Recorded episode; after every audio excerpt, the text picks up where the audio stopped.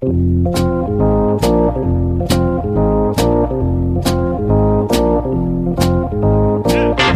us a little bit about what you saw and, and, and being able to relay that message to Cora when you watched Kimbrel pitch and, and kind of help out so he wasn't uh, tipping his pitches. So tipping pitches, we hear about it all the time. People at home understand what tipping pitches is all about. It's amazing. And that's remarkable.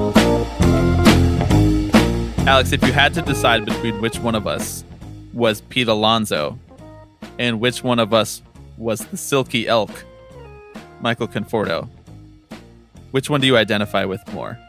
I'd, I'm not. I'm not sure. I I get the question. Just like as as people.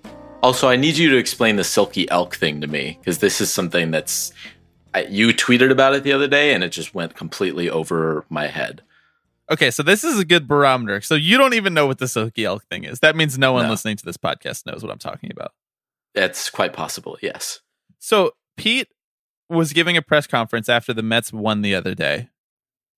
And he was asked about Michael Conforto, who made an incredible play in the outfield. The Mets made a few good plays in the outfield to save the game. There was basically bases loaded, and someone hit a liner to right field over Conforto's head, and he made kind of like a basket catch.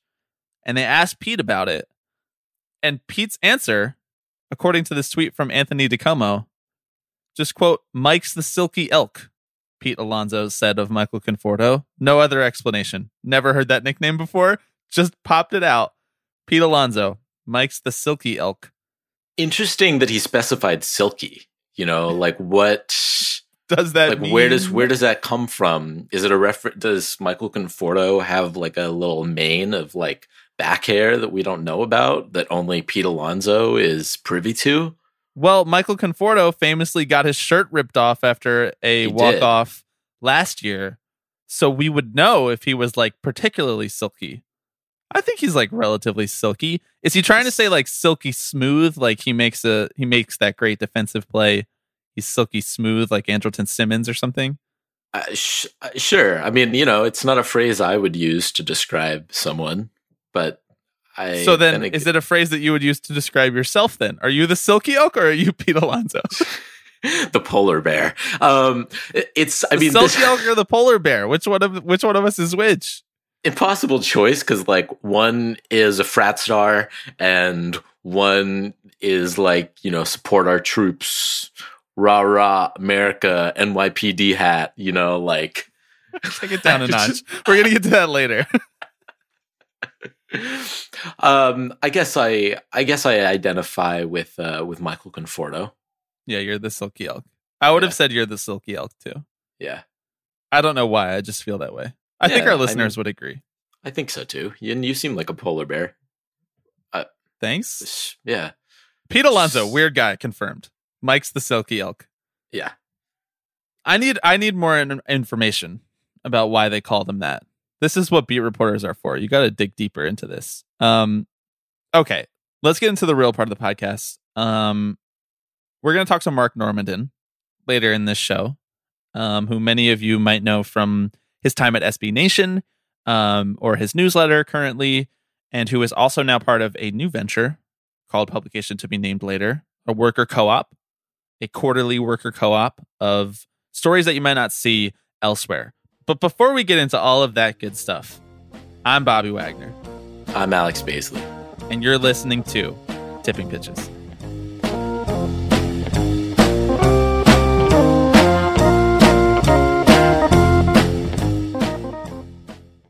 All right, we're going to talk to Marc in just a little while. But there's some things that I need to talk to you about first, Alex. okay I have more customer service complaints. oh gosh oh bobby's a karen everyone It's almost too good to be true, though. Bobby wants to speak to someone's manager. This is going to be our the new segment. Is uh, whose manager does Bobby want to speak with this week? So after my complaint last week on the podcast about how MLB TV streams don't work, which I will say, your mom did text me afterwards and confirm that the streams don't work for her either. So we're going to take that as a large sample size of evidence proving Mhm, my point. mhm. Yeah. Okay, so I was trying to watch the Mets later that day. or maybe the following day. I don't even remember. All days are the same. And it was just wasn't working on my PlayStation 4. It was quitting out every time I tried to open it. And so what I did, I was like, you know what? I'm going to trust that MLB could fix this for me. I'm going to file a complaint on their website, both on the PlayStation. I'm going to complain about the app, and then I'm going to go to my laptop and complain about it there. So I did that. I have yet to hear a follow up about why MLB TV doesn't work for me. But you know what I have gotten is I've gotten signed up for two separate newsletters now because I typed my email account into the MLB TV help page. Alex, I've been signed up for the MLB morning lineup, which I never got before I complained, and the MLB.com slash insider newsletter. So, Alex, I complain about a product that I pay for that they that doesn't work. And their response is to sign me up for two newsletters that I don't want. This is MLB in a nutshell. this is just late stage capitalism in a nutshell. Yes. Honestly, it's like, hey, this uh this product of yours doesn't work. Yes, but can I interest you in something else that you didn't ask for and will never use instead? I haven't even opened any of these newsletters. I'm sorry to hear that. That's a really, I mean, that's a harrowing experience for sure. At this point, what do I do? Like, do I start tweeting? Should I start tweeting? yeah, by all means, I need you need to become the kind of person who, when you go into their like mentions, into like their you know replies on their profile replies, page, yeah. it's um it's just like at MLB. You know, this is crazy. Uh, I've been using your service for years as a loyal customer, but I just can't do this anymore. At MLB, please DM me. At MLB, hello. Does anyone man this account? Like this is this is what you're going to turn into. Should we call MLB TV support live on the podcast? Should I Yeah. DM the Zoom link that we're using right now to MLB support Yes, absolutely. and I mean, see if this they is join? yeah, this is uh, a, pro labor podcast, so we're going to bring on a customer service representative and just absolutely just just like go completely in on them, something they have absolutely no control over. I wasn't envisioning just yelling at the customer service representative, Alex. Jesus. I was just going to bring him in and just be like, I was going to bring him live onto our podcast without telling them ahead of time. Much better. I'm all out of options. I don't know what to do. My MLB TV works like 40% of the time. yeah, It's pretty bad. I I think that the answer is to no longer watch baseball. I think that's you've been given no choice. You know, you've tried, you've tried to watch baseball, you've tried to enjoy the product, and it's just baseball doesn't want you to watch it. I think we're being I think we're being specifically targeted for criticizing Rob Manfred. Oh, interesting. Okay. Let's start that conspiracy theory. yeah. He knows who we are. He listens to the podcast.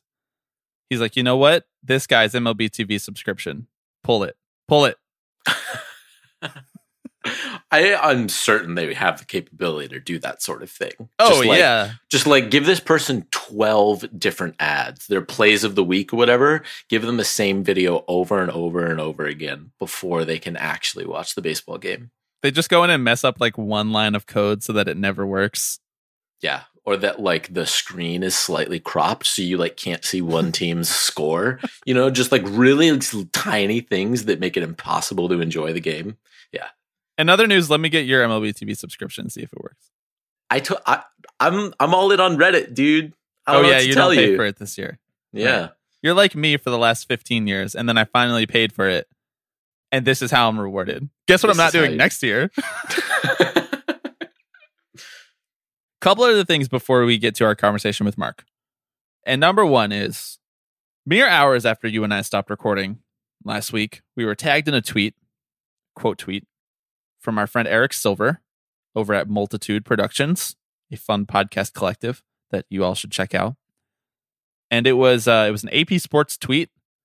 Here's the copy of the tweet, Alex, because it's just so ridiculous and I don't understand it, and I need you to explain it to me. Nats GM Mike Rizzo was ejected for yelling at the umpires from a suite. Crew chief Joe West explained, I wouldn't take that from a player. I wouldn't take that from a manager.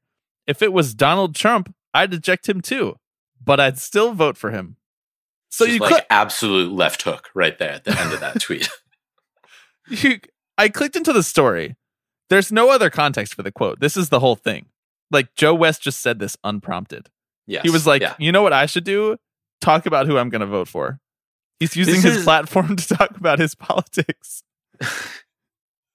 this is yeah, right. I I expect um all the angry baseball watchers to um, get up in arms at Joe West about bringing uh, politics into sports because obviously the two don't mix. Like, So Joe West sick- he's bringing up like the to sports, yeah. presidential election. Yes, in a month. exactly. I, this is oh, this is we need to stop emboldening these people. Like stop asking Joe West questions. He's the head of the Let's- MLB uh, Umpires Association. You Sorry, can't stop deep- asking him questions. Deplatform Joe West. That's what I'm. That's what I'm calling for right now. Take Joe West games off YouTube. this you're really the king of unforced errors, honestly, both in his job as an umpire and just as a spokesperson for Major League Baseball umpires. I mean, not the first time that he has gotten into relative hot water over this sort of thing. Uh, But what sort of thing is this? I don't even get it. Like when you say this sort of thing, what what do you mean? I don't Yeah, listeners might remember um, that he got into some hot water earlier this year over uh, denial of coronavirus, COVID nineteen, the the trend sweeping the globe right now, um, and had to be reprimanded by the, trend umpires union. so, like Joe West is like all Joe West is like a degree removed from being like a QAnon supporter at this point. I this is no one asked him for his opinion on this sort of thing.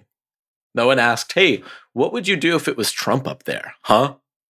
That's just that's just where his brain immediately goes. really it went it went there immediately. I have no explanation for this. I don't understand it. Yeah, and and it makes sense. I mean, Joe West is like the perfect caricature for the you know as a Trump supporter. I mean, this is what happens when you just like take someone who has spent like eight hours a day sitting on their couch watching Fox News and then basically make them the most important referee in baseball. Like this is what this is what we get. It's a bizarre thing to say, but it's also bizarre that we don't have any more context from it. Like why doesn't the AP story why didn't they ask a follow-up? Why weren't they like what are you talking about? I think somebody should just ask Joe West his Joe West his feelings on Trump and just let him go wild. Yeah.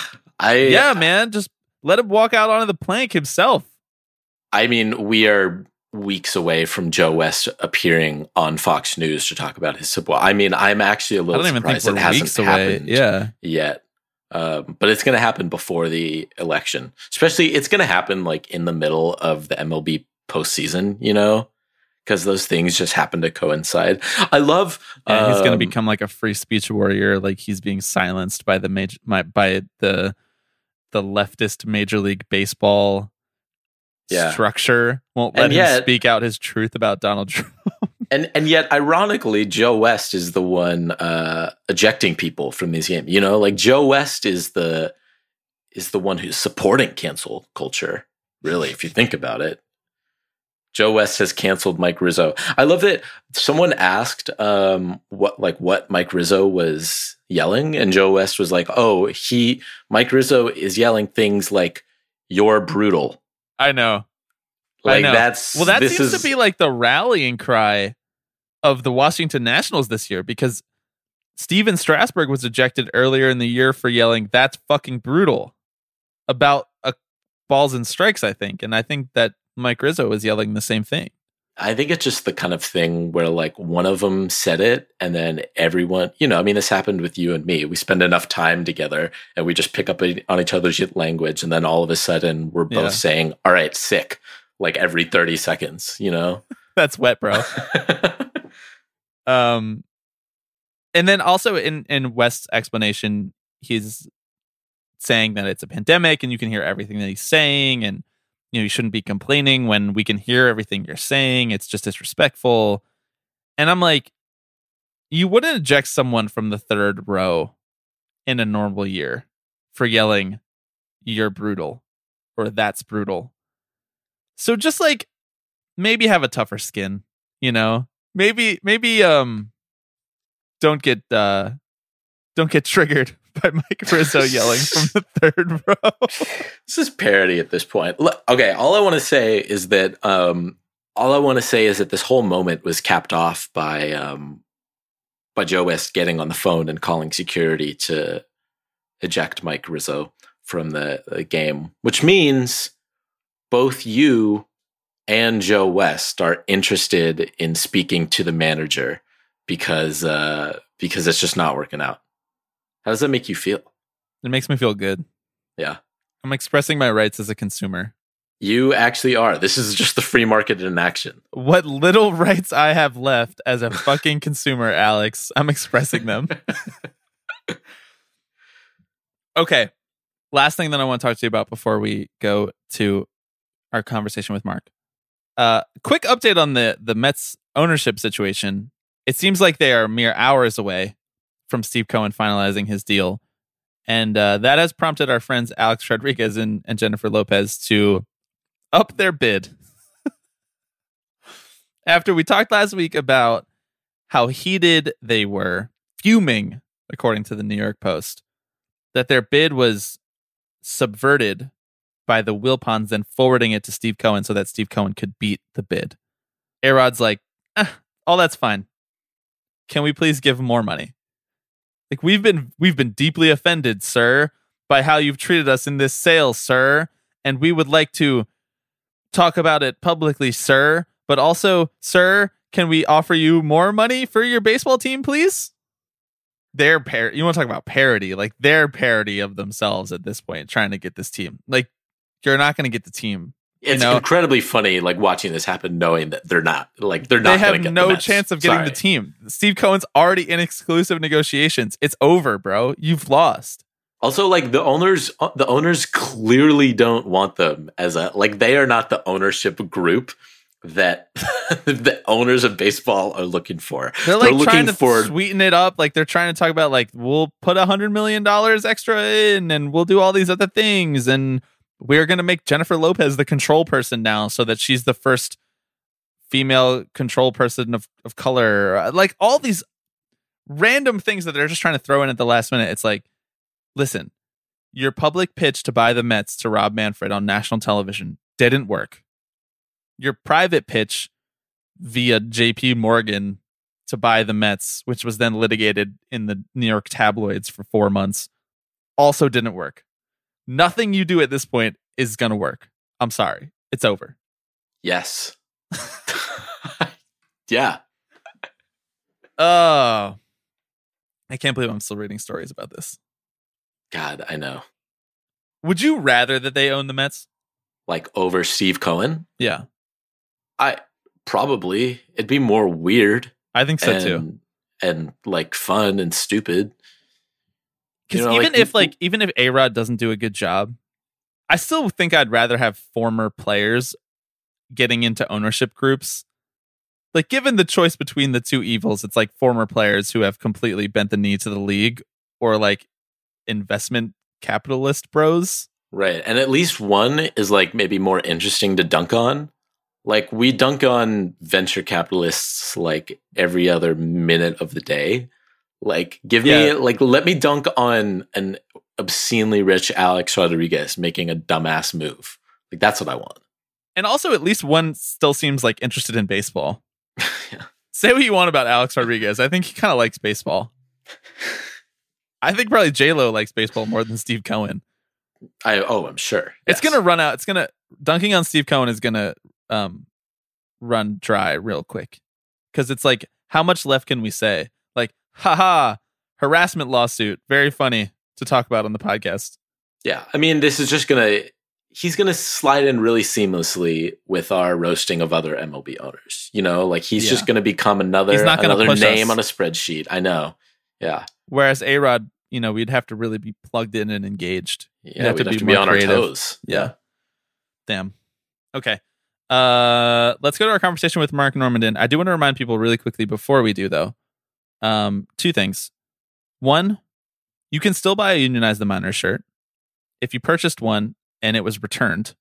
Um, it's because Bonfire removed two of our three designs, but one of the three designs is still up. It is the Phillies design, Phillies inspired design. If Bonfire copyright lawyers are listening,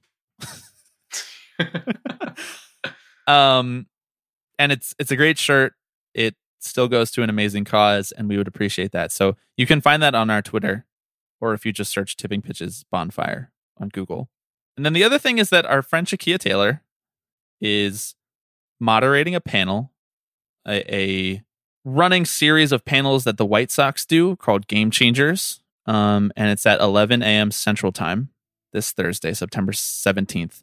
And it's about reflecting on the legacy of the Negro Leagues. So if you're not doing anything on September 17th at 11 a.m. Central Time, tune in. It's free. You can register online now. And I know that it'll be a great conversation. And if you've enjoyed Shakeia's appearances on this podcast, then there's no reason not to register. Hell yeah. Okay, let's go to our conversation with Marc Norman. You won't leave the table. She won't leave your mind. Gotta get out of Ohio.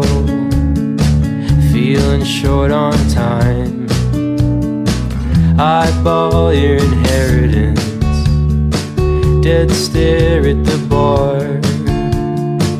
Put back one more. Stumble under the stars. We could fly to Ireland. All right, Bobby, we uh, we have a guest on right now that has feels like it's been a long time coming. Uh, it's been maybe two or three, two or three years in the works. Uh, Marc Normandin, um, Patreon er, freelance writer, uh, new editor of publication to be named later. Hello. Hello. It's not that I was too good or too busy for the well, I guess I was too busy, too good for the podcast. It's that I have two children. That's And one of one of them came within this window. And it was like, yeah, I don't have the I'm not awake then or I do I gotta do something else so I stay Yeah. sane. yes. I feel like there's been a lot of talk about priorities in the world in the last six months, you know, just general priorities talk. And as it r- r- relates to the micro level, I feel like children takes priorities over podcasts that aren't even your own. So we understand. I can't even do my own podcast anymore. So, you know, that's okay though. Um, like I said, it's this is this feels like this should have happened uh, way long ago, and I think our our schedules just never never aligned. But you've been writing um, about labor in baseball and minor league unionization. Um, our, our our listeners can't see it, but you're you're repping the unionize the minors shirt right now. So this this this feels like the the match made in heaven. Um, and and before we get to your work with uh, with publication to be named later, I um I'm just kind of curious how you have been engaging with baseball this year. Um, you are, as I mentioned, you're you're writing uh, for Patreon subscribers. You're taking it at your pace a little bit more. So, kind of, what has it been like um, watching this ridiculous, wacky baseball season um, while being able to like write about it kind of on your own terms? yeah, man. How are you? Like, how's your internalization of the dystopia going, bro? Yeah, yeah. Uh I haven't watched a game all season. Wow. Okay. Yeah. All right. My beat doesn't require it. So when I kind of emotionally just hit a like, I don't need this in my life. Um Interesting. I I removed it. I excised it.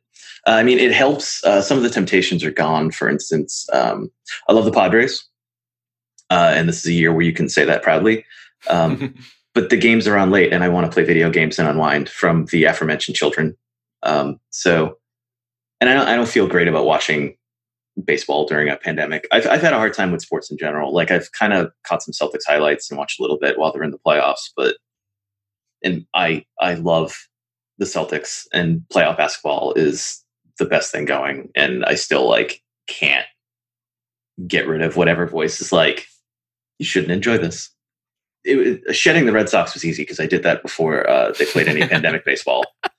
Um, because I straight up like when they traded Mookie Betts, I was like, "Well, I'm done," and it wasn't Like, like, more, like more, like that day, you were just like, I'm out. yeah, I'm like, I'm out. I'm like, this is if they can't keep the greatest player they have ever developed, what's the point? Yes, know? exactly. Uh, So I was like, yeah, I'm not, I don't care.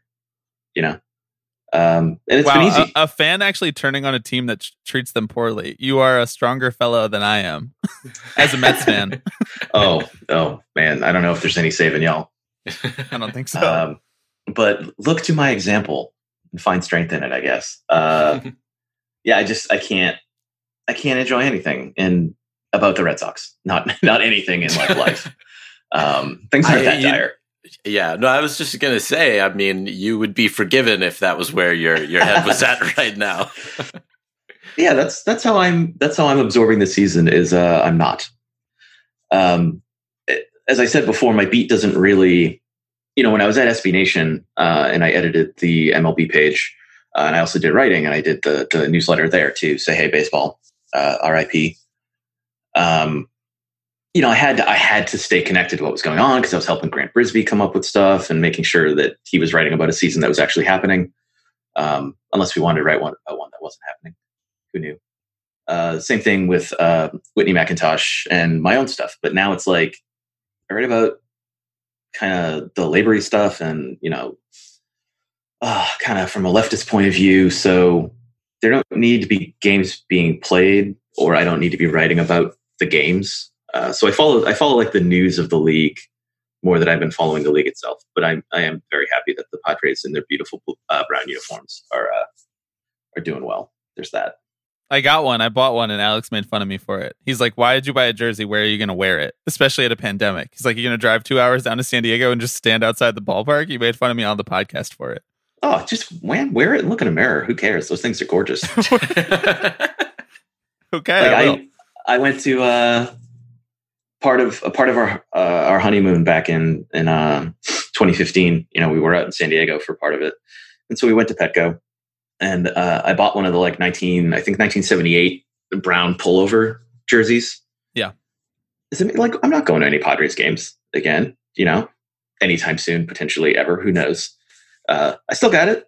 Thing's great. It's hanging in my closet for the most part, but like I have it and now it's at least the brown is not like a relic of the past and they have those those wonderful pinstripe uniforms I do really, I, I do really enjoy the pinstripes. I can't tell if it's just that like I enjoy all of the players wearing them as well, so it's like giving it an extra boost. Like if the Padres were like, you know, seventy and ninety two pace, like would I really like the uniforms quite as much? Would I really be enjoying the uniforms quite as much? I don't know.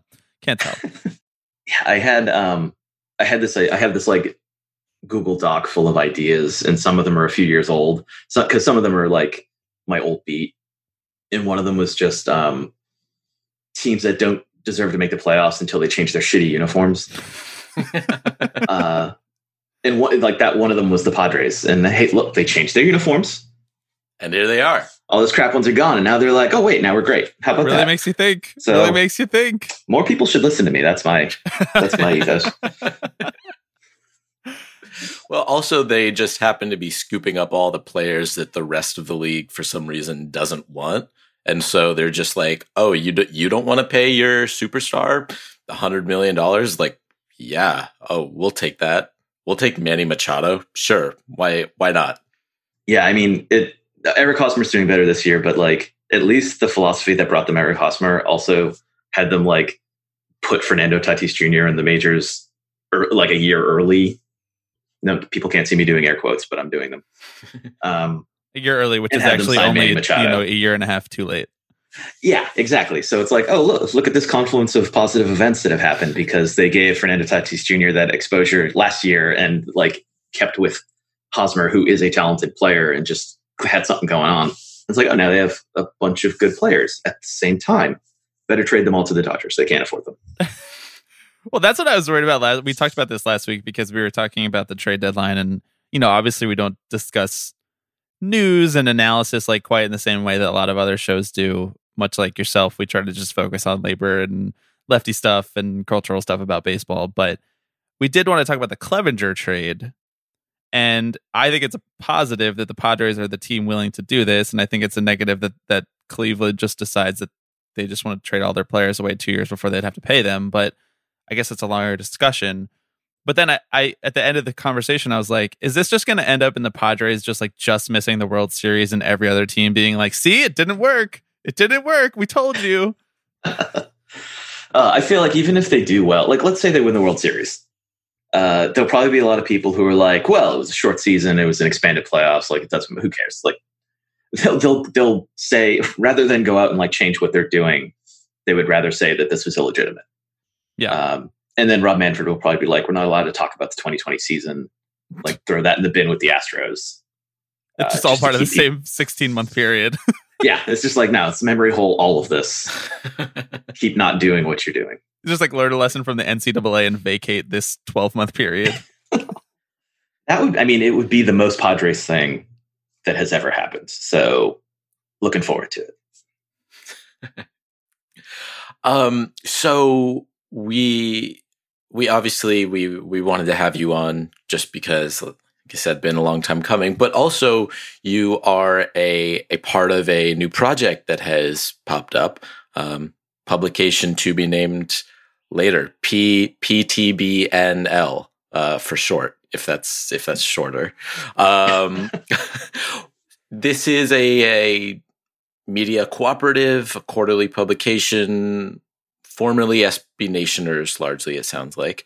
Um, can you talk a little bit about the, the genesis of that, where it came from, what spurred kind of you guys to get together and, and think, hey, what if we just make the media ourselves rather than relying on a few really rich people to just send money send money down the down the pipeline to us So, I was laid off by Vox November 2018.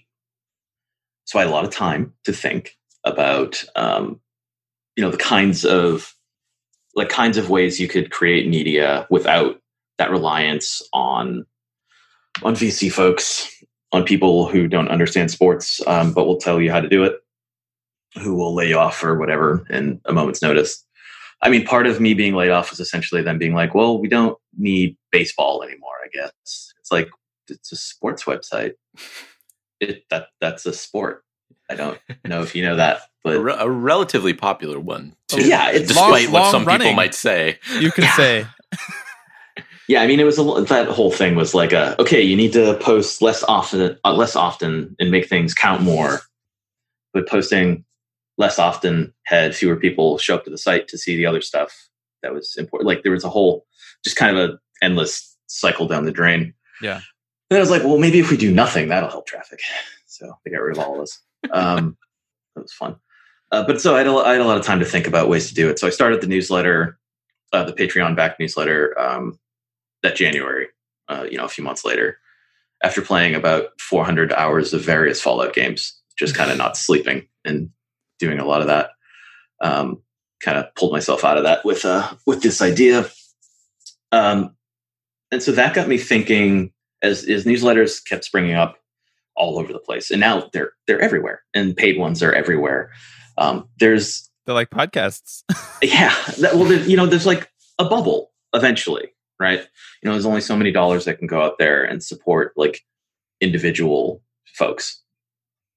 So then I'm I'm worried about the bubble and like the limitations of my own newsletter model. So around the time I'm really thinking about this and how we can avoid the previous bubble that happened with blogging, uh, where a bunch of folks with money kind of scooped up all these blogs and put them together into networks and new sites and then laid off a ton of them after they owned all the intellectual property rights to everything. Um, and like how we could avoid doing this bottom, uh, this top down structure again, and maybe do something bottom up. So around the time I'm thinking about all that stuff, uh, Vox furloughs or lays off uh, a ton of people. Again, mostly SB Nationers because sports websites don't need sports writers or sports editors or anything. naturally Um, so that that day that that news was announced, you know, a bunch of a bunch of us had um, had a call that night, like a Zoom call. Just people who still work there, people who had been furloughed, people who were let go a long time ago. We're all just kind of sitting around, like having a few beers. You know, remember remembering the days we were all allowed to be together. Uh, and like I drop a message in the in the group chat, just talking about like we need to do something worker owned and you know, a couple people got back to me the next day and a couple days later and we're like, are we just saying that? Or, you know, or do we want to actually do something? And I'm like, you know, what? fuck it, let's do something. Um, so we went through a few different ideas of what we want to do, and there's still some stuff. You know, we'd love to do a website in the long run, but um, it's hard to just pick that stuff up. You know, I love the uh, the ex Deadspin folks. You know, it was cool that they were able to put a site together. But like that's Deadspin, and it's a cohesive unit, and it's all of them together, and you know what you're getting. Yeah. It's like here's Deadspin with even more independence without any of the bullshit. That's awesome. Like whoever they asked to throw money at them, be it people or some small time investors or advertisers or whatever, like they, they did it. So Defector existing is awesome. We're much more fractured. And I think because of some decisions made by SB Nation itself over the years, um, less cohesive vision wise than, than something like Deadspin was. And um, that makes it a little harder to to just like be like, hey, we're gonna do like SB Nation two this time without all the shit. Yeah. So uh, we want to start with the quarterly. You know, people have other things going on too. So this is kind of like a cool, it's like a side project for some folks. You know, like I said, I've got the newsletter, and that doesn't like pay my mortgage by itself or anything. But um, you know, I, I'm not late for any of my bills. Uh, so this this quarterly is kind of like a cool side gig, and it's it started out as primarily uh, former SB Nation folks, as you said, but we want to create a space for people to get paid for like the freelance work that they're doing too, and there just aren't many freelance outlets that are that are paying. Uh, even places that are huge, like the New York Times, it's like, oh, cool, you wrote like a freelance piece for the Times, and it's like, yeah, they gave me a couple hundred bucks, you know, because um, it's the Times, and they know they can go, well, you can have a time byline at the Times, Yeah. and get a couple hundred bucks, or you can get out of here. yeah.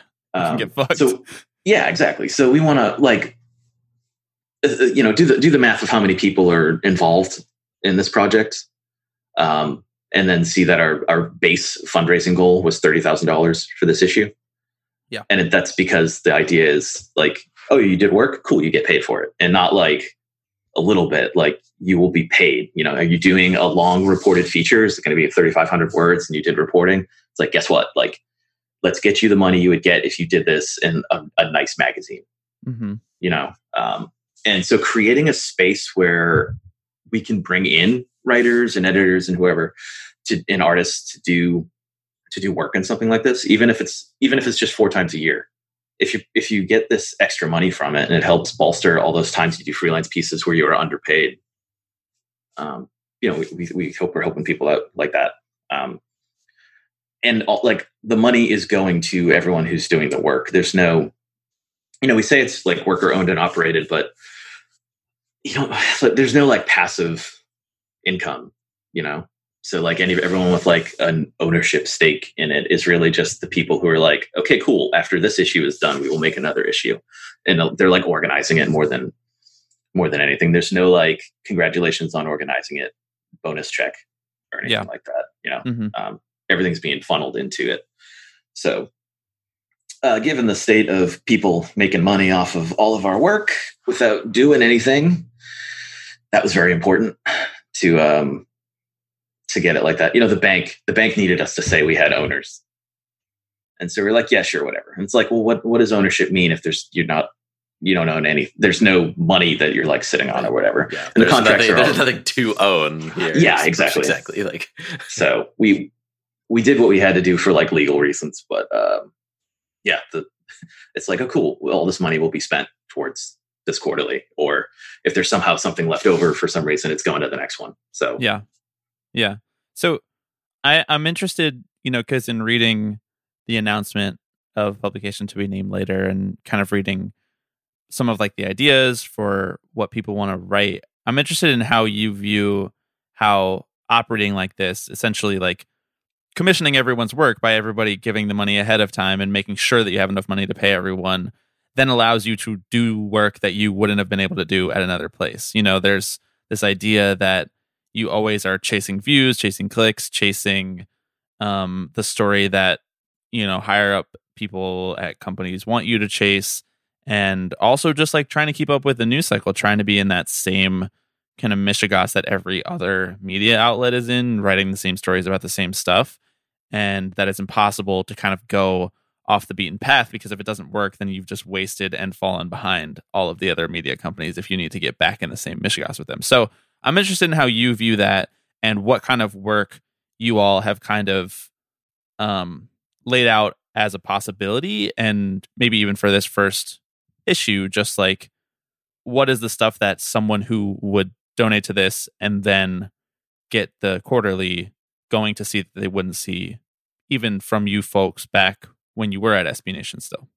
So I think your description there of like how the how the editorial cycle works is apt. I don't really even have much to add to it. Um because yeah, that's the problem. It's but there's there's always time to come up with these like big ideas that you want to take a big swing at. Um but there's always the concern of like, oh, advertisers won't care about that. Um because you know, like the industry's not driven by clicks anymore. So even if all your stuff is well read, if like advertisers aren't paying for it, it's not going to exist. So the people might want something, but the people who want the advertising money want something else. And they don't always meet in the middle. So this is kind of like we don't care about advertising money. We just want your money. So here are here are the things we want to write that we think you want to read um, if you give us this money, then you will be able to read them. You know, and like a space for more stories like this will will persist. So I, I the, my last year at SB Nation, we spent a lot of time thinking up kind of like, you know, it's it, there's all that coverage uh, around tentpole stuff like the All Star Game or the playoffs or whatever, and a lot of that ends up being rote, even even when you spend time trying to make it something different. And it's it's crazy to ever think that like I worked with Grant Brisbee and Graham MacAree, and I think anything we ever did could ever feel kind of rote. You know, that's feels like a crime. Um, so this kind of lets us like detach from all that, and not just for baseball, which is my primary background, but, but for for sports in general. Um, and just kind of write these stories that we want to write, and we think, you know, we're sports fans uh, despite my earlier talk about not watching any games this year. Uh, we're sports fans, and we assume we want to read a lot of the same stuff that uh, y'all want to read. Yeah. Um, so to kind of give these, you know, we we we want to give the issues a theme so that you know like what you're getting into and everything feels very cohesive and kind of coming up with these projects like that that can kind of be detached from the news cycle but also maybe be like a reflection of it. Like this is resilience. You know, we're writing about resilience as the theme during a pandemic when sports were shut down, uh, when everyone's losing their jobs. Still, still pretty in the cycle, um, even if it's not like the the chasing views, chasing advertising dollars kind of stuff you talked about earlier. So yeah, uh, so I'm looking forward to that. I hope readers are looking forward to it too. It's it's nice to be able to produce produce a uh, digital magazine where you know we can have someone write about um, marble tournaments like in sports um, as it pertains to resilience because it was a sport that was ongoing during the pandemic because of the way that it all works.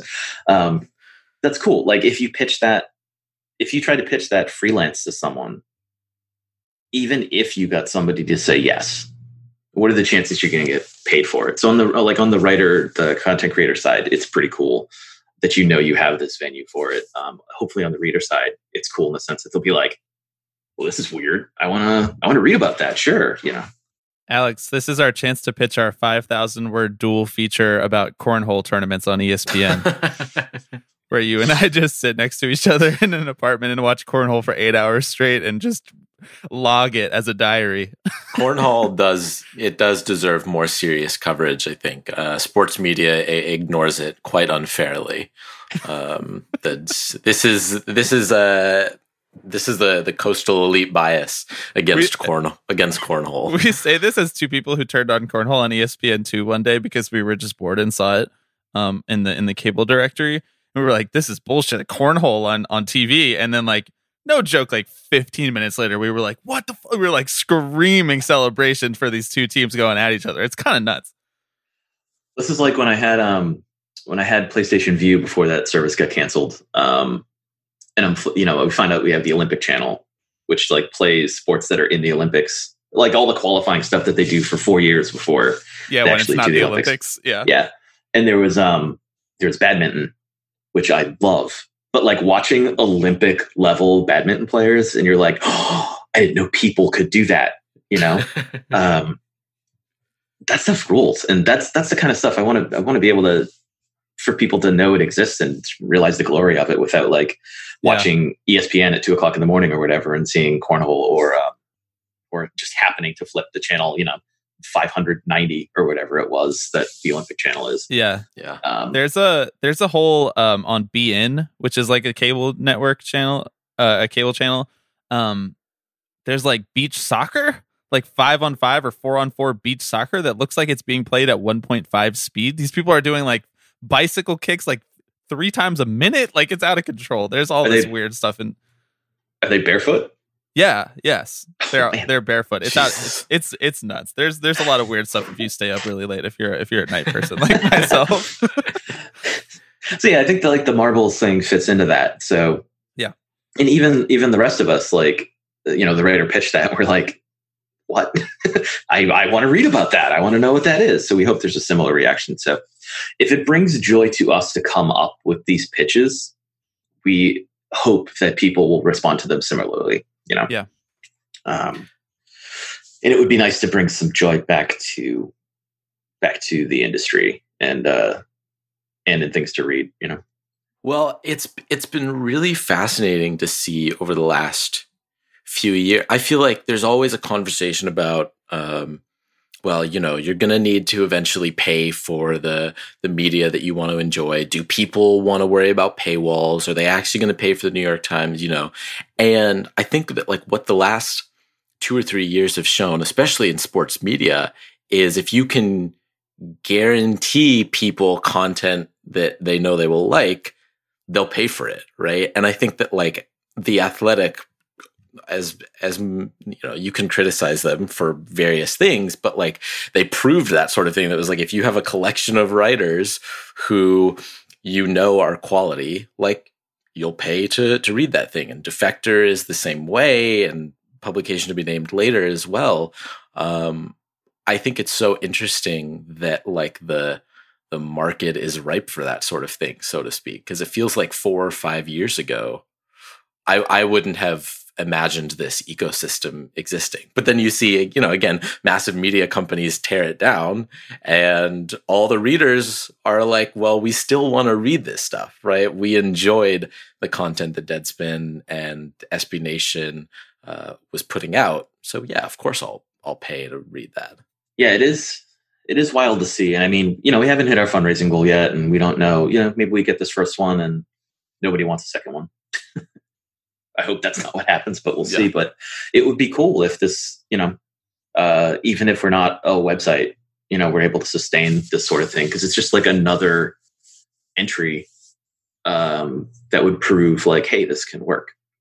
You know, people can people are happy to pay for this stuff if they get what they want, and um, if they start reading a lot of content that doesn't have ads interrupting them everywhere or that's impossible to read on your phone without your entire phone locking up or sending you back to the beginning i won't even say what website it was yesterday but like i read you know a, a video popped up at the top with a very tiny x on it a video popped up at the bottom at the same time an advertisement popped up in the middle and then i got rid of all that stuff and hit the read more because you can only see the first like two paragraphs right my phone went to sleep for like 10 seconds. I opened it back up and it was all there again. Like nothing else had changed. I'm like, come on, man. I just want to read about this Deftones album. Yeah. right? Like I I have the same reaction every time. It's like I am just trying so hard to read this. I'm trying so hard to read this thing that you put on the internet. I'm trying Yeah, really I'm hard. trying to give you my business. I really, really want you to get my clicks, and you're making it so hard for me. Man, this is my thing with MLB TV, but I, I don't, I'll save that rant for a later part of the podcast. I, In part because we did it last week. yeah, exactly. Um, no, I, I totally agree. That's that's part of the thing about newsletters, though, right? Is that it's just in an email, and like, guess what? Gmail works. Like, there's no pop up video in my Gmail, so I'm just scrolling, reading the newsletter. Or Even like, when- if it takes you to a different site, then it takes you to a different site. And it's usually like very simple, plain text kind of thing. Even when I was doing the newsletter for SB Nation, you know, they were like experimenting with how to throw advertisements into those. Like, I was like, oh boy, here we go. You know, Yeah. because it's like, what kind of ad is going to be in here that we can't get rid of because it's in an email, and like once you send that, it's out in the world forever. but don't worry, I couldn't I couldn't get gifts to work in the in the platform to do anything fun. but we, we were trying to figure out how to make ads work. Uh, yeah, though it's you know gifs gifs b- blow up my phone anyway. I mean, once there's like two on a page, yeah, my phone just like it's not it's not, it's not happening. We say as every year we do the all gift draft The with like all gift draft with 35 this gifts in there. Yeah. It's like the heaviest web page on the internet. Yeah, I um I did this article that was like I think it was at SB Nation that was like maybe the 20 or 25 best Yasiel Puig moments to that point in his career. And there was a gif of every one of them. Uh, and one, one of the, the higher ups in the editorial side like hit me up in a Slack DM after and was like, you were going to use someone's entire month of data on their phone Just, Just to by this opening one this article. yeah, they're like, you can't do that. I was like, okay, fine. So we had to like, I had to like insert links to every GIF so people could like open which one they felt. You know, it's like they can they can um, ration their own their own data instead of me making the decision for them. But that, was- that was a fun turning point um, in terms of how content works, where it's like, oh, okay. It's like if only we could host it some way so that it doesn't use the data like that, but you can Yeah. do that with like video, you know, um, but not with not with gifs. so we we don't want to take up too much more of your time um, but before we let you go we uh, we wanted to briefly talk to you. We'll bring it full circle. We'll bring it right back to the padres. Um, you in the the most recent edition of your patreon newsletter patreon publication. I don't know the, the right way to refer to that sort of thing but you recently published a piece um, about the the Padres and the time that their owner um, tried to basically sell the the team to the city, and obviously the, the rest of baseball said absolutely not, No chance. no chance in hell. But we just I I kind of wanted to. I was hoping you could talk uh, a little bit more um, about that piece and more broadly. I mean, uh, a few months ago, before the season started, we went in depth and basically asked the question could baseball fans ever own a team? What is the way where you can get closest to like getting rid of like owners entirely where it's a couple billionaires who control your fate and actually make it an entity that exists um, for the fans for the city? Uh, In reality, as opposed to in the PR message that the teams put out yes, time and time yeah. again.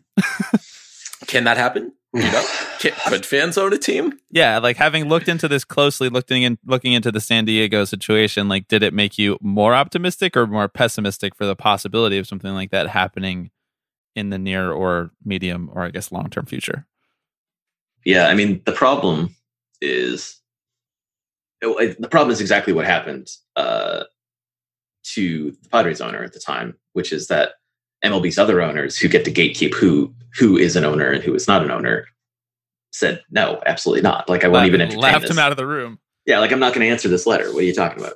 Um, because that that was the thing. It was, um, she was going to straight up give San Diego the team, not even sell it. Give the team with a hundred million dollars for a trust fund to then operate the team, you know, forever. Uh, and this was in 1990 money when 100 million dollars in sports was still like that's a massive amount. Yeah. Um, you know, you know, a few years. That was a few years after Roger Mil- uh, Roger Clemens got paid a million dollars a year and was the first guy to be paid that much. So, like, or it was around that time. I can't remember. I don't have that level of minutia in my head. Um, so, 100 million dollars would go a long way, especially as it's building, you know, interest on itself and it's supporting itself with merchandising and um, all the various revenue that would go uh, go straight to the Padres. So the, you know the owners probably saw their lives flash their lives and their usefulness flash before before their eyes and immediately went "No, absolutely not. No this is the sport that i say makes me poor makes me very rich and i don't want to lose access to that. Um, so yeah i don't i don't think you could do it like it would take all this kind of like antitrust stuff. It would the the it would have to not be worth it to own a team anymore and like actually not worth it not the way that they say it's not worth it um, which is a real a real shame. Uh, now, if the players ever wanted to just like take off on their own and do like a player slash city owned kind of thing, Mm-hmm. I mean, if all if like all the best baseball talent in the world essentially is like yeah, we're not playing for you anymore. We're going to do this instead.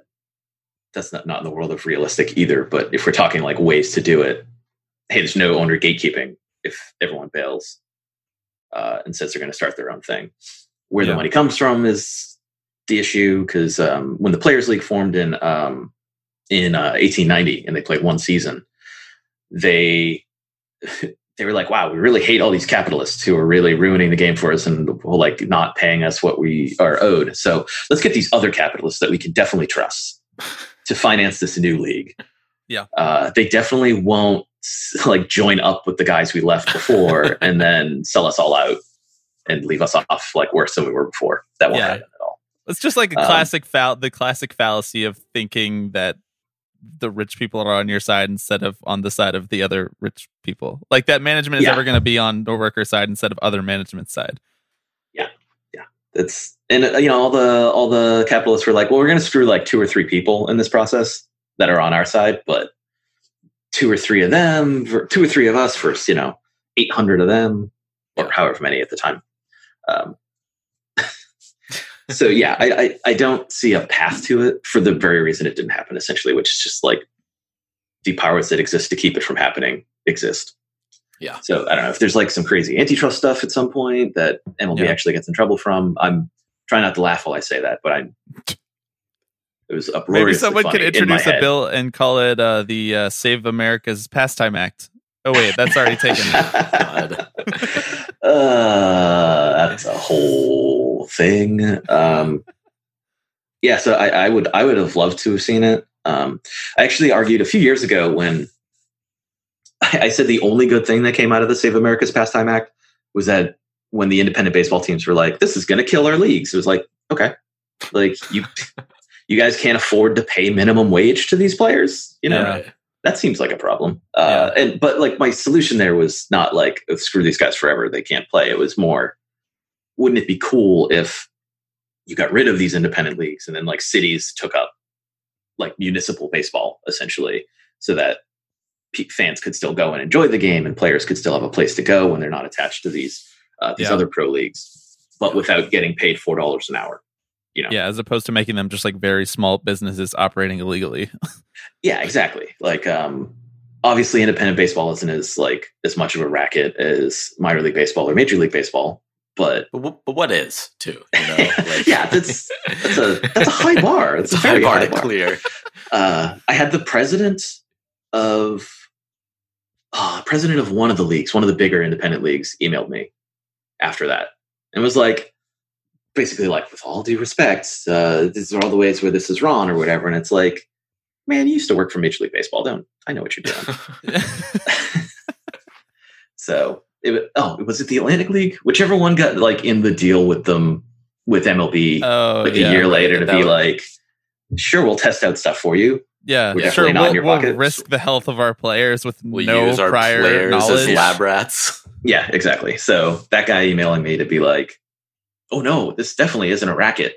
I'm like, dude, you emailed me out of nowhere. I'm, My- just some, my- I'm just some guy. My this definitely isn't a racket T-shirt has a lot of people asking questions about whether this is a racket.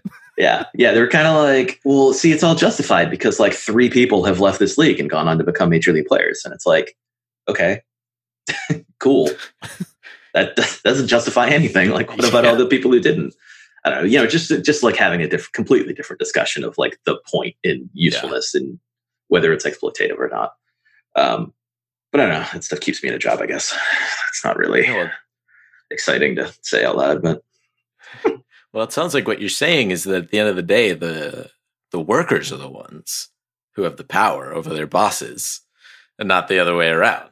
I mean, may, you know, maybe maybe we. Uh, I don't know. We could do something like unionize the the minors or something like that. I know that might be a little radical. Just a thought. Um, Just a but, thought. you know, just throwing that one out there. Unionize the indie leagues. Just you know, rise Some- up. someone should write about that. Someone else should podcast about it, and then Right, maybe exactly. there could be T-shirts. I don't know. that's the that's the cycle of just any like trendy subject. Someone should write about it. Someone should podcast it, and, then, then we'll create should make t-shirts and call it a day. that's that's enough activism for today. Just and then it, yeah, and then it um and then the people in power never actually do it. They just there's just a lot of t-shirts about it in the world. Um, Marc, thank you so much. We know you got to get back to this two tilted that you mentioned. Um, but before you do, make sure to let everybody listening know where they can both find your newsletter, find publication to be named later, find anything else that you would want them to find out there in this world. All right. Uh, you can get to the fundraiser for this uh, quarterly. It's uh, pubtbnl.com. So it's like the acronym for player to be named later, but it starts with pub, short for publication.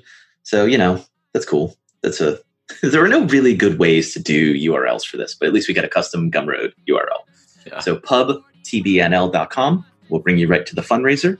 Link in the Uh, description as well. Uh, you can see you can go to uh, our Twitter page is ptbnl underscore quarterly, and you can find uh, my stuff uh, patreon.com slash Marc Normandin. That is my name.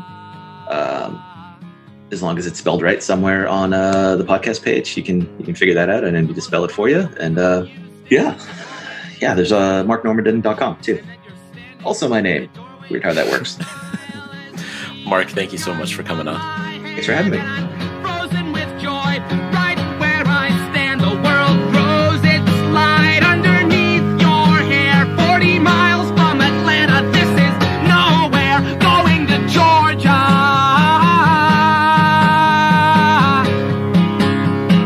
Thank you once again to Marc for coming on, taking the time out of his day, has a family, has real obligations, and uh, and yeah, so we we work around his schedule and not the other way around. Um, Marc was wearing a unionized the Minors shirt. I know you mentioned that in the interview, but if you're still Yeah. listening at this point and you don't have one, it's like be like Marc. be Get a like unionize Marc. the Minors shirt. Everybody knows that famous phrase, be like Marc. uh, should we get into some three up, three down, Bobby? I think we should. All right. Uh, you were going to. Uh, I want you to kick us off this week. Let's go. Uh, let's go up. Let's be. I'm in a little bit of a good mood today. What's What's bringing you joy right now? Oh, a little bit of a good mood. All a little right. bit of a good mood. Let's bring that Mm. down later when we do down. But uh, until then, number one for me is Taylor Trammell in the Players Tribune. Um, Taylor Trammell wrote a piece for the Players Tribune titled "Baseball is not black enough," and it's it's a really good piece. You should go read it. Um, but the thing that sticks out to me is young players who haven't even made the majors yet so unabashedly saying things like this and not couching it in anything else and not making excuses for Major League Baseball and not giving a a boring dry media response about things that are structurally wrong with the game. And even in the lead of the article, the lead of the article is that headline got you a little bit nervous, huh? It's like yeah, that headline probably does make a lot of people who like baseball very nervous. And it probably makes a lot of people in baseball nervous too, because they're responsible for a lot of the problems that we continue to see in the game. So I don't know. There's not that much more of a nuanced take to have without just like reading and discussing what is in the piece itself, which is something that, you know, we've discussed these issues a lot on this podcast. But essentially, what brings me joy about this is that Taylor Trammell, one of the top young prospects in baseball, even before he makes it to the majors, is like, hey, this is a serious problem, and I'm just going to address it very directly on its face. Yeah, and I'm. I mean, the Players Tribune is a really good space for that sort of thing, and I hope that players feel emboldened to have these conversations on their own terms because I think that a lot of times, especially over the last kind of month or so, as baseball has been grappling with these conversations, it feels kind of very forced, right? And reporters have to, you know, ask Dom Smith about it or whoever it is. It, it kind of becomes this like narrative that you have to participate in because you're in the public, you're in the you're in the spotlight for this sort of thing. You have to you feel a responsibility to to answer uh, to these conversations, and so I'm really glad that he is kind of taking his space with it and taking his time with it um, because that's when it feels the most meaningful. So link is in the description if you uh, if you want to read that, which you absolutely should. Ton of links for people to read in the description. Ton today. of links, big big links pod. Okay, what's up for you? Last week it was Mariah Carey. Earlier in the pod it was Jennifer Lopez, and now I want to talk to you about Justin Timberlake, Okay, who would like to bring baseball to Nashville. I'm into it. joining a uh, group of investors who are trying to bring a Major League Baseball team to Nashville. They called the Nashville Stars. Dave Stewart is a part of that bid. Dave Dombrowski is a part of that bid. Um, Can't get fired if you're the owner. Eric Church and Luke Combs, just like a like straight country stars. This is a it is a diverse, eclectic group of uh, group of people who want to bring baseball to Nashville. Um, which sure, I mean, I I I don't disagree with that. Now, I don't know if this group is going to just advocate for major league expansion for one team. Mm-hmm. Uh, it's uh, that feels like a part of a larger conversation that Major League Baseball needs to be the ones um, instigating that. But They're just I, like uh, I- standing there waiting for a pass, but there's no football. yes, i- yes, exactly. Um, this is Justin Timberlake speaking about this in a statement, and it's to me somewhat indecipherable. I believe I think the the group is called Music City Baseball. That's the the like Good name. financing group. Yeah, It's a good name. I believe in Music City Baseball's vision of linking baseball and music in a unique way to unite and entertain people, and I am excited to help generate awareness through the community as we share our vision for bringing MLB to Music City. That literally says nothing. I don't know what that means. I don't know what that means at all. How are you linking baseball and music? Besides Just the in the fact sense that, that it's in Nashville? Nashville. Well, they're gonna play music at the games. Oh wait, every other team does that too. Uh, you can read more about this in the Tennessean, uh, where this story was was broken a few days ago. Um, my I enjoyed the part where they outlined all the obstacles to this, which are um, they lack a majority owner and they lack financing and um, there are issues negotiating for territorial rights and they also have to build a stadium which um, the city of nashville would have to help pay for and they're losing hundreds of millions of dollars right now in tourist dollars so there's like at least an obstacle or or two Or six. in Eh, or six or eight or ten in their path but it's got justin timberlake you, know? what I hope this isn't though? Because I can see What? this becoming a down in about 12 months. I hope this isn't one of those things that they got together waiting for the next owner to try to move a team out of that city. To Yeah. be the safety net for the next owner that tries to threaten to leave a local municipality. Like the next time that the A's owner is like, well, if you don't give me $800 million for this stadium, I'm out of town. And guess what? Now I have a place to go. Now I have Music City Baseball. Was that what it's called? Music City Baseball? yes Music City Baseball, my friend Justin Timberlake, they're ready for me, and I'll just be the minor or I'll just be the majority owner. I'll just move my own franchise there, and then I'll be the majority owner, and they'll buy into the franchise. yeah We'll just dilute somebody else's stake or something like that. You know, like that's what this Oh, kind of smells like to me. Like they don't have a majority owner. Yeah, one hundred percent. Yeah, and they're money? and they're They don't and they're already a- talking about public financing. Like the overall, this is, there's no way this is like an objectively good thing. However, I think we need more uh, washed up two thousands pop stars in our uh, in baseball. shots fired. I think that's what this need. And who? Justin Timberlake? Washed up is so pejorative. Like it's so mean. okay, if there is anyone who's washed up, it is Justin Timberlake.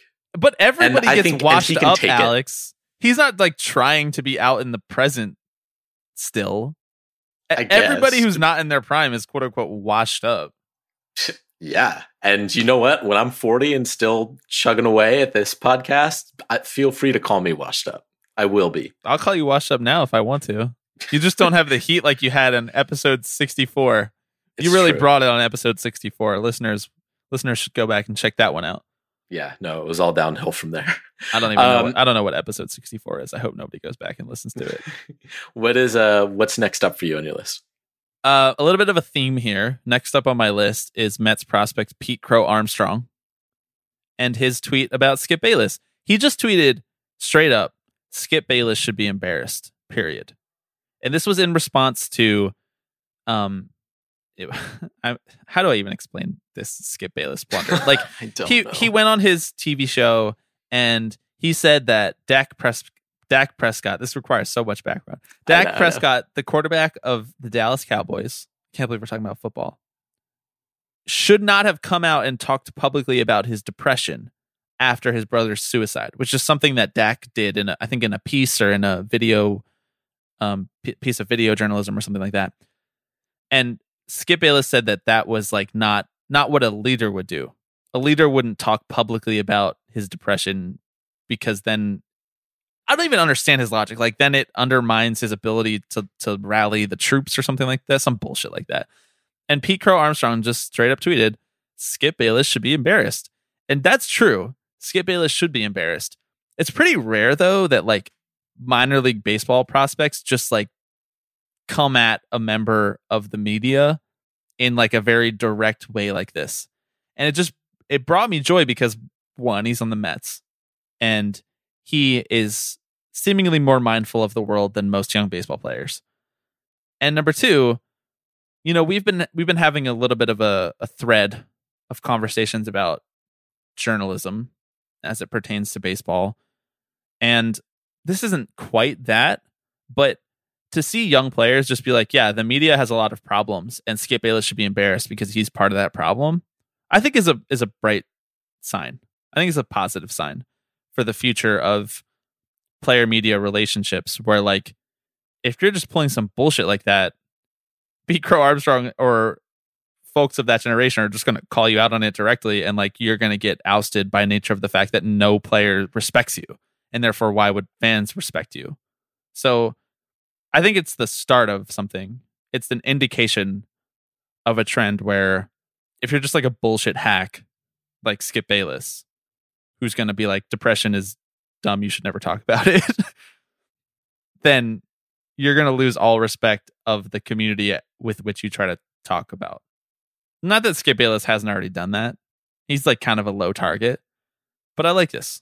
I like this from Pete. Yeah, Skip Bayless should be embarrassed yesterday, today, and tomorrow. Uh, okay, what's second for you?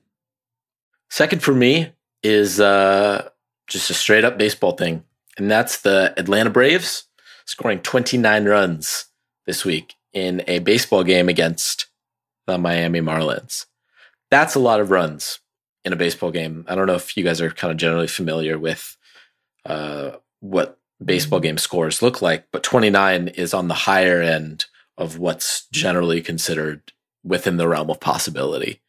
And in a year that's already just whacked out, bonkers, bizarre, we're seeing like double digit runs in games like every few days. It's really strange to me, and I don't know what is driving it, but Yeah, I was trying to think about that too. it's it's it's weird. And didn't like the the the Brewers like scored 17 runs or something like that? Like yeah, they, 19. There you go. they scored 19 on the Tigers that same day. Yeah. And then the Mets won 18 to 1 two days ago. So yeah. like what's going on? What's I don't I don't know. Anecdotally speaking, it just feels like they're playing so many games so frequently that once the starter doesn't have it, the bullpen is probably already tired. So you turn it over to the bullpen in like the second or third inning, and there's just no bounce back potential because they're so tired. They might have already pitched four times that week. It's just like, fuck it, dude. Like, we don't have it today. We're just gonna not have it extremely badly today. You know, because like in the Mets example, and I, I'll use this one because this is the only one that I actually watched all nine innings of and saw all of the runs. Like the Blue Jays, they put they beat the Blue Jays eighteen to one. The Blue Jays brought in Anthony Kay when it was like four one and they left him in for the whole inning, and he he had given up a grand slam while, before he even got an out. Like he came in at the beginning of an inning, loaded the bases, gave up a grand slam to Dom Smith, and they left him in. Like that would not happen in a normal year. No, I, this happened in the uh, in the Braves Marlins game as well, right? Jordan Yamamoto came in in relief and gave up like thirteen runs in one inning. Yeah, in one inning, and they were just kind of like, "Yeah, just we'll just let him wear it." and they just brought him back out for another inning and two thirds. He threw 96 pitches in two and two thirds innings. That's got to hurt your confidence, bro. Like, you're a Totally, rookie. yeah. You come out here and they just let you wear it like this. And then you have to go home that day and know that they don't give a shit about your development because you're a rookie and they let you give up 14 runs in an inning. Like, they would never do that to a top prospect. Yeah, absolutely not. That's that's tough. But I guess those are the breaks. So I guess that that part doesn't bring me joy. Um, but these little pockets of weirdness, I think, do bring me joy. It's nice to know that in a chaotic year, you can't even really count on baseball either. to be consistent. yeah. Anyway, all right. Uh, what's last for you? it's another little pocket of weirdness. It's Mookie Okay. Betts playing second base. Hey, I almost had this online. Dude, I fucking love Mookie Betts for a million reasons. And this one is so far down on the list. But it's little stuff like this where he's won MVP, he's won a World Series, he's easily the second best player in baseball, and he's a gold glove right fielder. Yet he wants to play second base so badly that he has kept sharp with his infield defense by taking ground balls at second base. Basically, every day he does defense. Like every day he works on his defense, he also works on second base and right field for this opportunity. Like the Dodgers have so many good outfielders. They had more room for him at second base than in right field. And so just like we're gonna try Mookie out at second base. And he's pretty good at it. He looks he looks pretty competent. I mean, far be it for me to be surprised that one of the most athletic baseball players of our lifetimes can play second base. But it's it's it's really underrated. I think how hard it is to go back from right field into second base. Like you know what skills aren't similar? Tracking fly balls in the outfield and fielding grounders. Like those are very opposite skills. Almost as opposite as like hitting and tracking fly balls. Like they have nothing in common. I know this because I could never track a ball in the outfield, but I was fine in the infield. yeah, absolutely. Uh, it's also just like I feel like moving Mookie to the infield just gives you like slightly more of a chance that you're going to see him involved on any given play. You know, yeah, like Which, turning a double play. or- exactly turning double play. Even just even if he's not involved, you'll just kind of like see him standing off to the side in the Yeah. background around the horn. and yeah exactly and i feel like you know maybe just look a little more engaged you can't it's hard when you're in the outfield and you're on your own and it's not necessarily interacting with your teammates as much but mookie mookie could fill the hole that uh that adrian beltre left i think when he uh when he retired a couple years ago I agree. It's weird too. It's weird to see him at second base. I've literally never watched him play second because I didn't watch any of him in the minor leagues. That's the last time he did it. So it's cool. Um, okay, I think we're at your third up, right? yes we are um and it's just two words shane bieber who just just striking out like half the guys he faces, which is an exaggeration, but not that big of one. Currently the most relevant Bieber in the world. Currently, the most relevant Bieber in the world. Hey, Would you describe about. Bieber? Would you describe Justin Bieber as washed up? I was just about to say. I mean, you know, we're talking washed up pop stars. Here we go. See, yeah, that Uh, one like he earned that. You know, like he's not even 30 yet. He's he is washed up. Would you, are you saying that Justin Timberlake is not like? Dude came. Have you? Did you see Man of the Woods? Did you see that? Did you listen to oh. that album at all, No. bro? That is. I did forget about that's that. Like, yeah, yeah. I think it's my turn to pick the music this week though, so I'm gonna put all Men of the Woods.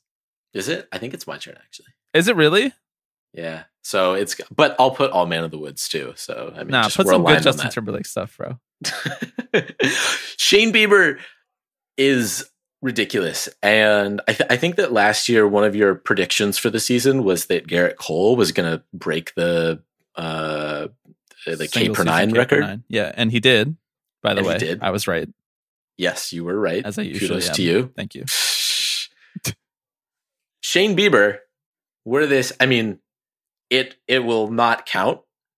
Wait. like it might have l- last year. Oh, you're saying that like in the record I'm books, like there will be an asterisk next to it. There will there will be an asterisk next to his name, most likely. But Shane Bieber is going to break that record again. He's I mean, sitting he's, at like, fourteen destroying that record right now. just absolutely crushing it. Fastest pitcher to 100 strikeouts in a season. Um, it took him 62.1 innings. That's insane. That is insane. That's 300 strikeouts in 180 innings. He gave up three runs the other day, and his ERA went up like a lot. Yeah, I know. um, shoe in for the Cy Young, and Maybe reasonably MVP? speaking, he's he's in the MVP conversation as well. So that's just extremely fun. Good pitchers being good is a good thing. Man, you're And canceled though yeah. because this is part of the reason that they traded away Mike Clevinger, though, Alex, and we can't contribute to that line of thinking. So we can't. Yeah, you're right. That's true. You can't enjoy Shane Bieber because um, Cleveland is a bad organization.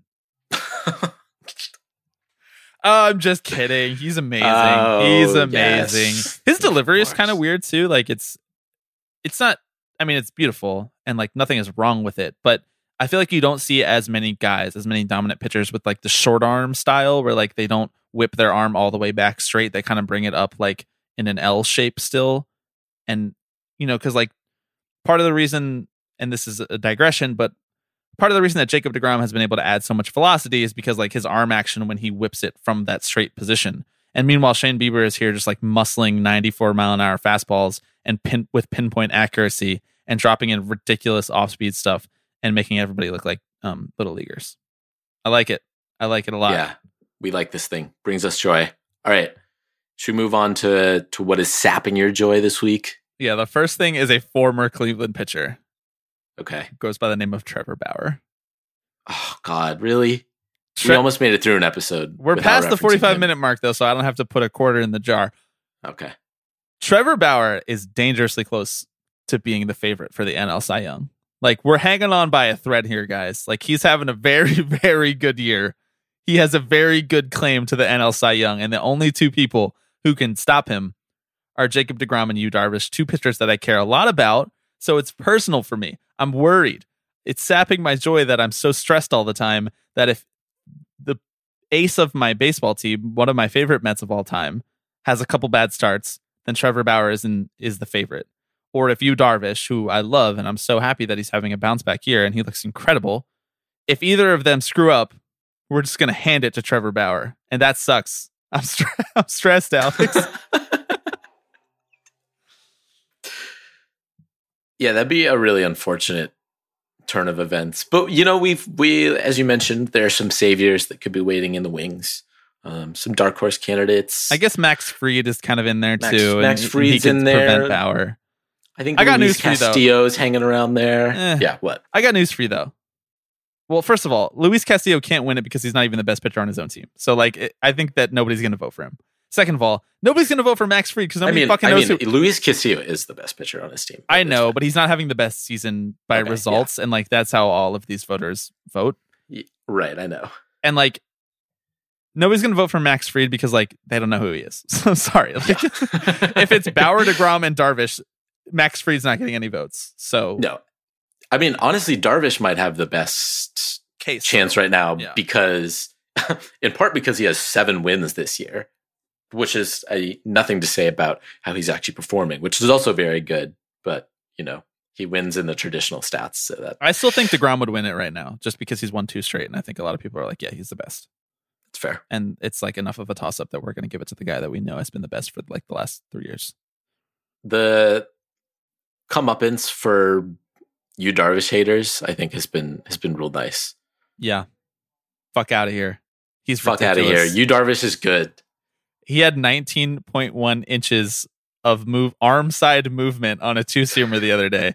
That's like literally that is like the best slider in baseball in the opposite direction. oh man. Okay, what's sapping your joy? Number one. The thing that's sapping my joy this week is the Joe Kelly mural in Los oh, Angeles. Oh, Yeah. Curveball. I saw it with my own two human eyes yesterday. Yeah, you did. It's just like, I don't know. Maybe I'm just jaded and get off my lawn and I'm just like over this news cycle already. Maybe but like the jaded? the Joe, yeah, I, well, yeah, okay. but like the Joe Kelly pout, I feel like that that really came and went for me. I don't care about it anymore. I get it. The Astros are on the verge of maybe missing the playoffs, which is cool.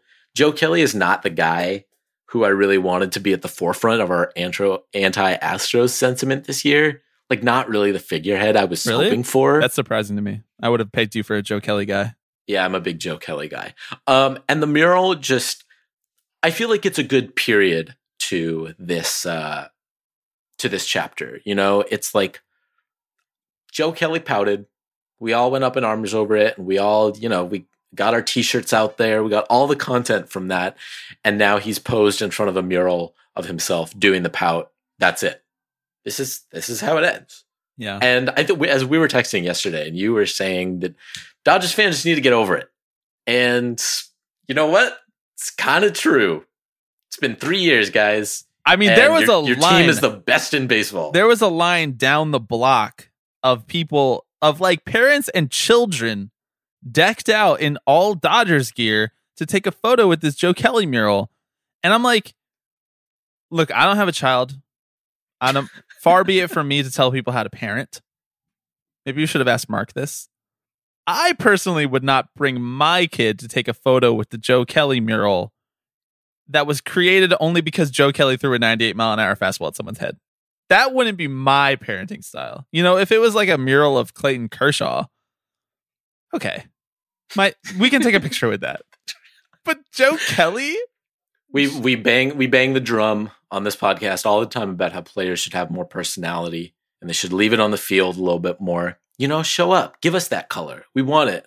And then Joe Kelly does it and someone makes a painting of it and an entire fan base rallies around it and we're like, "Shut the fuck up. Go home. Get over yourselves." What do you what do you make of the the Dodgers fans who showed up to the park when the Astros drove in on the bus and they were like banging trash cans and yelling at the bus?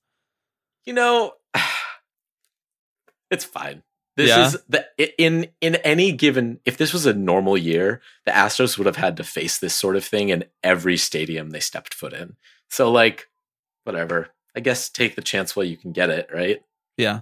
I wonder what happened to that um that piece of legislation that the Los Angeles City Council introduced about how the, the Dodgers should have those World Series rings. You think that ever amounted to anything or do you think that was just a show? i'm sure major league baseball took that very seriously Yeah.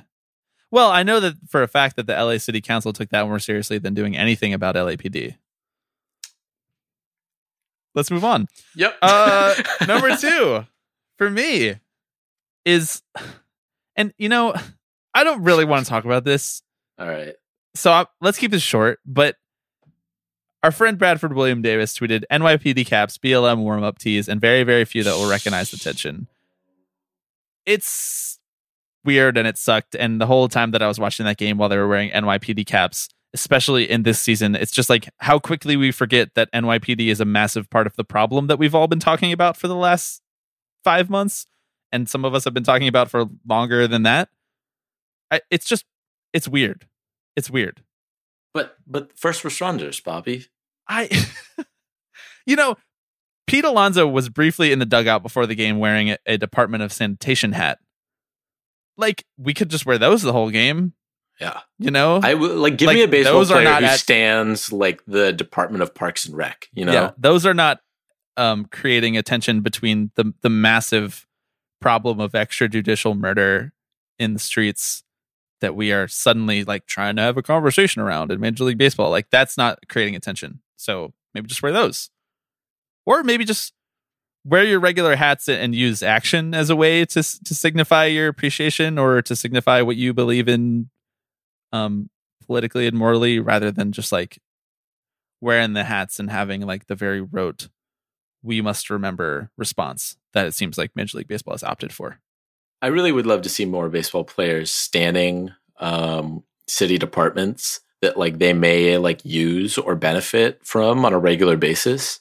Yeah. Um, like Michael Conforto show up to the park in an MTA hat challenge. Yeah. You know? Well, MTA famously very equitable and, and doing well. Right. Yeah, they are they are doing. It's a good it's a good organization, well run. Yes, they provide equal service to all people um, of all backgrounds and income. hmm Yes. They're down. How long can we keep this bit going? no, I I know you know what I mean, and I'm having a hard time articulating it, but I think Bradford did it better than than either of us could. There's a lack of it. Ex- there's a lack of examination there that is that left the distaste in my mouth about how it was handled, and it Yeah. seems like there's a lack of examination about how MLB engages with any of this stuff. So like it's all part of the same problem. Okay, what's next for you? What's next for me is something that I'm I'm realizing we probably could have talked about with Marc because it's right up his alley, but um but we didn't. And so it lands here in three up, three down. And that is that the president of minor league baseball, Pat O'Connor, is retiring. He just signed a uh, a, a four year extension of his contract just this past offseason. And so the fact that he is cutting that short and uh, and just bowing out, uh, I think s- does not spell a lot of good news in the future for minor league baseball. This is uh, this is the guy who went in front of Congress and said that minor league uh, baseball players uh, shouldn't get paid a livable wage, and that's the way that we're going to save the minor leagues. And then Major League Baseball went through and just decimated it anyway, just screwed it. So you screwed the 75% of minor leaguers who are still in a job and uh, and you didn't do anything to protect the 25%. You're putting on your clown makeup as you're announcing your retirement, Thanks- my friend. Thanks, Pat. and and he did a lot to um, help the growth of minor league baseball when it comes to revenue. And so I think it's a, I mean it's a particularly sour legacy that he is leaving behind, or at least kind of a anxious time for the minor leagues. The guy who oversaw like massive amounts of growth and revenue uh, Major League Baseball is saying, "Yeah, we're gonna cut it anyway," and he's like, "All right, I'm dipping. I did my work. I tried." yeah, it's an interesting bellwether for the future of the minor leagues, which um may not have a, a future at all. I think we're sort of overrating these things. Happen really quickly because if you can cut 42 teams in one offseason, you could just cut 42 teams the next offseason or even more the next offseason. And in 10 years, like the minors could just be gone entirely if that's what baseball teams decide.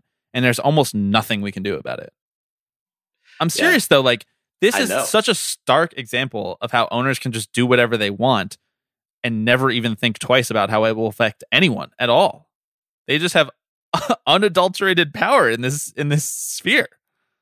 And it goes to what Marc said. It's like if even if one owner was like, "Yeah, I want to help the minor leagues out," like the other 29 could be like, "Nah, no, fuck you." Getting them to agree wholeheartedly on keeping the minor leagues alive is like just not going to happen. So is it any wonder why that's uh, that's sapping my joy this week? You know? It is no wonder. okay. My final thing is so dumb. After we just talked about like two kind of serious things, but this is Hell yeah. this is how we do this here. Uh, it's the it's the Diamondbacks mascot. I wouldn't say that it's sapping my joy necessarily. Like it's not really doing anything to my joy, but it is scary.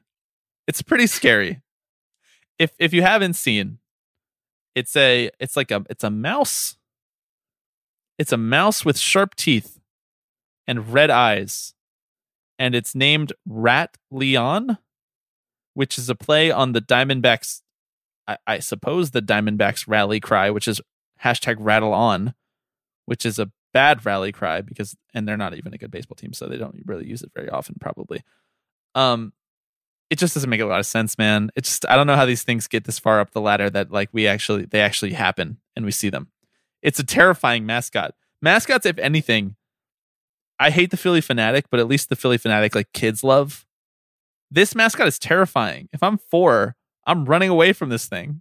If I'm 24, I'm running away from this thing. I hate this thing. Well, and you you neglected to mention that they already have a mascot. Yeah. It's a bobcat. And it's also So they scary. and it's also scary. So they just in the middle of a pandemic. We're just like, you know what we need is a rat running around our ballpark to just cheer people up. the type of shit that you that you do if you uh, have never lived in New York and have seen rats that actually look like this and may actually be close to this size. And they're literally this big, exactly. I don't like it. And congratulations to all the people on Twitter who made their jokes about Chuck E. Cheese. Like this is Chuck E. Cheese's evil cousin or something. Like good joke, I guess. Congrats to all of you. But um, for me, it's a nah dog. Rat Leon. Rat Leon. Rat Leon. Rat, it- Rad, mm, Rat Leon? Rat, Rat Leon. Is it like French? Are we are we going for like a um ratatouille joke here? I have so many questions. If if anybody from the you do- Diamondbacks organization is listening and wants to come on to talk about Rat Leon, like the, the it's an open platform for you. That's just just drop the rat. Like at Just this point, Leon, yeah, just Leon, you know, or Leon the rat. yeah. But like Rat Leon, it really does sound like it's like a different language. You know how like in Spanish you'll, you know, put the wow, I can't I'm not gonna be able to talk intelligently about Spanish grammar, but you mean like conjugation? yeah, exactly. And you know, you put the whatever. I don't, no, I don't, keep I don't going. know why I like went this. down. The, I this don't know. is a I good bit. This is a good bit. This is the linguistics hour on hour two of the podcast. I have nothing else to say on the matter. Okay, what's your final thing?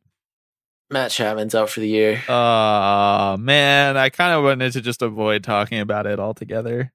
Nah, it sucks though. You actually no- aren't allowed to have any nice things.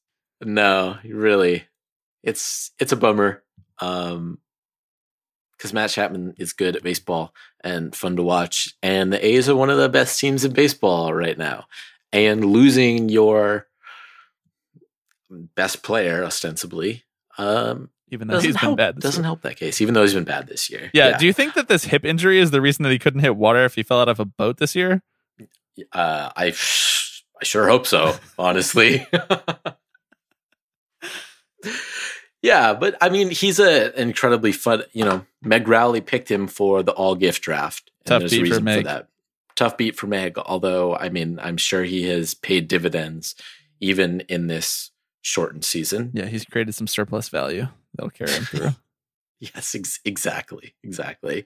Well, maybe this is time for Meg to trade him in for a for a younger talent. You know, yeah. he's starting to get he's rising up the draft board. He's starting to get expensive. Trade him in for a younger a younger giftable draft drafty future value, right? Yes. Future value. That's- Surplus matters. value, future value, financial flexibility. Mm, Are, there, are we missing any? Lower overhead costs right. Yeah, payroll by cutting the uh, minor leagues. Anyway, I'll miss Matt Chapman this uh, the rest of the year, rest and uh, and the playoffs too. I'll miss him. Where is he at knock- in the life cycle of his um, player exploitation? Like, is he in arbitration? How many years is he going to be on the A's? He's pre-arb right now. He'll hit arbitration uh, next year. Except we're not going to have a season next year, so Except we won't have a season next year. and then Yes, the labor exactly. negotiation and then the collective bargaining agreement is over after that, so we're not going to have a season the year after that either. right, exactly. So Matt Chapman might not uh, be on the A's uh, after next year, but uh, the good thing is no players will be on any team after next year because the sport may or may not exist. Um, so you know we have that to look forward to. What if the players go on strike for a whole year and they get rid of the whole idea of arbitration? And then the A's just have to pay Matt Chapman right away. They just trade him like in an hour, right? Uh, yeah, probably. But I think that it's not exclusive to the A's. I think every team would just offload their their stars. At some point though, like that wouldn't work though, because they like the rich teams would run out the rich teams, quote unquote, would run out of like positions on the field. It's like it wouldn't pay to have Matt Chapman and Nolan Arenado on your team. Yeah. Although I guess one of them could play shortstop, but then where do you put? I don't know. Let's just use the Yankees for example. Like where do you put Gleyber Torres, or or if you're the Dodgers and you've traded for Lindor, where do you put Lindor? Like it, the rich teams are going to run out of positions, so then every team has to pay them something, right? Yes. Yeah. That's the thinking, I think. yeah. We're we're so we're so deep in this in this rabbit hole. I don't even know how we get out of here. If I wrote you a symphony just to say how much you mean to me. All right, Alex. Thanks to everyone for listening to another week of Tipping Pitches. Um, if you want to find some of Marc's work, if you want to check publication to be named later out more, like we've said a couple times, the links for everything in this pod are in the description.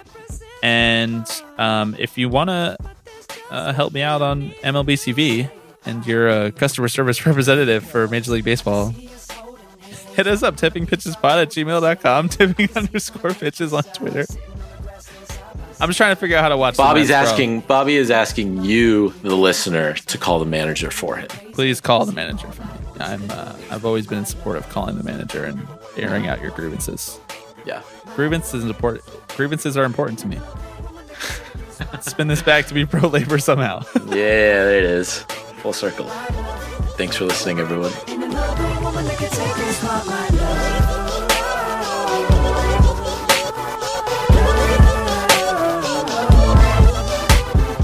Hello, everybody. Uh, I'm Alex Rodriguez. Tipping pitches. This is the one that I love the most. So we'll see you next week. See ya!